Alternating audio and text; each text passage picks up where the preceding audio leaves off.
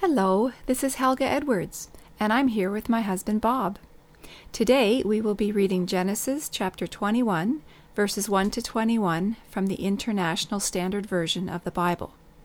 The language of this translation seems to best reflect what we read in our oldest Hebrew, Greek, and Aramaic manuscripts of this passage. Beginning at verse 1 The Lord came to Sarah, just as he had said, and the Lord did for Sarah what he had promised. Sarah conceived and gave birth to a son for Abraham in his old age, at the very time that God had told him. Abraham named his son who was born to him Isaac, the very one whom Sarah bore for him. On the eighth day after his son Isaac had been born, Abraham circumcised him, just as God commanded him. Abraham was one hundred years old when his son Isaac was born to him. Now Sarah had said, God has caused me to laugh, and all who hear about it will laugh with me. She also said, Who would have told Abraham that Sarah would nurse sons? Yet I have given birth to a son in my husband's old age. The child grew and eventually was weaned. So Abraham threw a tremendous banquet on the very day Isaac was weaned. Nevertheless, when Sarah saw the son of Hagar, the Egyptian, whom Hagar had borne to Abraham, making fun of Isaac, she told Abraham, Throw out this slave girl along with her son, because this slave's son will never be a co heir with my son Isaac. Abraham was very troubled about what was being said about his son.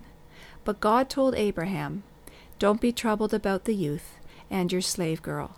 Pay attention to Sarah in everything she tells you, because your offspring are to be named through Isaac. Nevertheless, I will make the slave girl's son into a nation, since he too is your offspring. So early the next morning, Abraham got up, took bread and a leather bottle of water, gave them to Hagar, and placed them on her shoulder. He then sent her away along with the child. She went off and roamed in the Beersheba wilderness. Eventually, the water in the leather bottle ran out, so she placed the child under one of the bushes. Then she went and sat by herself about a distance of a bow shot away, because she kept saying to herself, I can't bear to watch the child die. That's why she sat a short distance away, crying aloud and weeping. God heard the boy's voice, and the angel of the Lord called to Hagar from heaven. He asked her, What's wrong with you, Hagar? Don't be afraid, because God has heard the voice of the youth where he is. Get up Pick up the youth and grab his hand, because I will make a great nation of his descendants. Then God opened her eyes, and she saw a well of water. So she went, filled the skin with water, and gave the boy a drink. God was with the boy as he grew up. He settled in the wilderness and became an expert archer. Later, he settled in the desert area of Paran, and his mother chose a wife for him from the land of Egypt. Here ends our reading of Genesis 21, verses 1 to 21.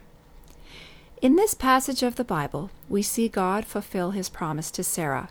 He had said that she would bear a son with Abraham, even though she had been barren all her life and was now past menopause. A miracle took place, and Isaac was born. While Sarah initially laughed in disbelief when told she would bear a child, in this passage she laughs for joy at the fulfillment of God's promise. Fittingly, Isaac's name in Hebrew refers to laughter. When Isaac was old enough to be weaned, Abraham and Sarah held a feast of celebration. During this feast, Sarah noticed Ishmael, the son of the slave woman Hagar, doing something to Isaac that was very disturbing. The International Standard Version tells us in Genesis 21 9 that Ishmael was making fun of Isaac. Other translations, like the NIV, for example, say that Ishmael was mocking him. Bible commentator Dr. Craig Keener highlights that in other Bible passages, the language used to describe Ishmael's behavior carries even more disturbing connotations. In Judges 16:25, for example, it is used to describe the manner in which the Philistines publicly humiliated the Hebrew judge named Samson.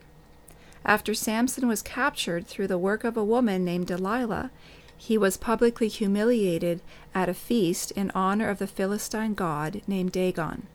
Numerous Bible commentators suggest that this humiliation likely consisted of him being forced to stand naked between two pillars so that the people could mock him. In Genesis 26:8, the same language is used to describe Isaac, then an adult, sexually caressing his wife Rebecca. In 1 Corinthians 10:7, the apostle Paul uses the same language in a warning against sexual sin. Paul wrote this letter in part to explain how the church should handle a case of incest. Rather than overlooking this behavior in the name of Christian grace, Paul explains that a man who continues to practice incest should be excluded from the Christian community. Similarly, whatever Sarah saw Ishmael doing to her son, she insisted that Ishmael and his mother be separated from their family. It appears that her concerns were warranted, since in Genesis 21:12 God agrees.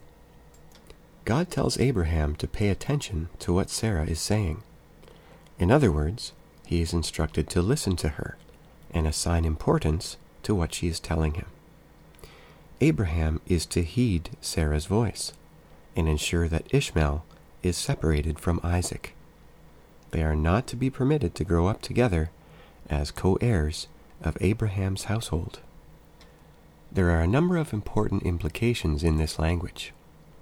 Abraham's initial response to Sarah is a desire to protect his son Ishmael.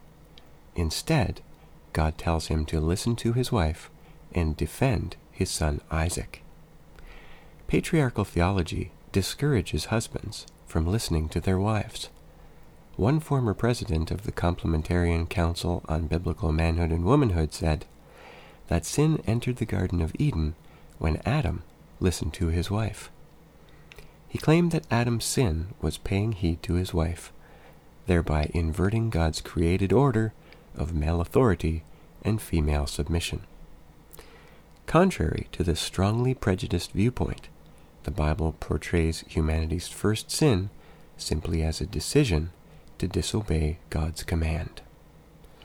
Complementarian theology suggests that women must submit and pay heed to their husbands. It also claims that husbands are under no obligation to reciprocate. Genesis 21:12 tells us the exact opposite. Abraham, a man, is told to pay heed to his wife, Sarah. He is instructed by God to listen to her. It is also sadly the case that some churches and other religious organizations have handled allegations of sexual abuse very poorly. The testimony of female witnesses has too often been disregarded.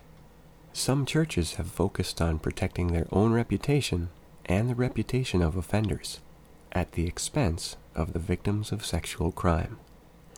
This is not a practice that is condoned by God. In both the Old and New Testaments, we find that God honors the voice of women and prioritizes the safety of those harmed or endangered by abuse.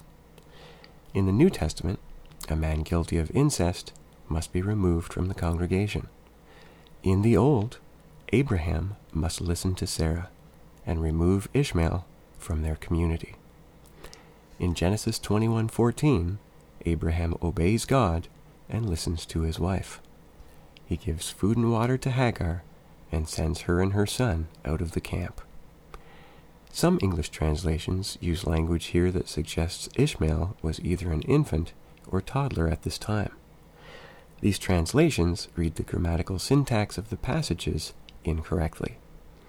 In all of our oldest manuscripts, Ishmael is now a young man, about 14 years old, who is sent away with his mother.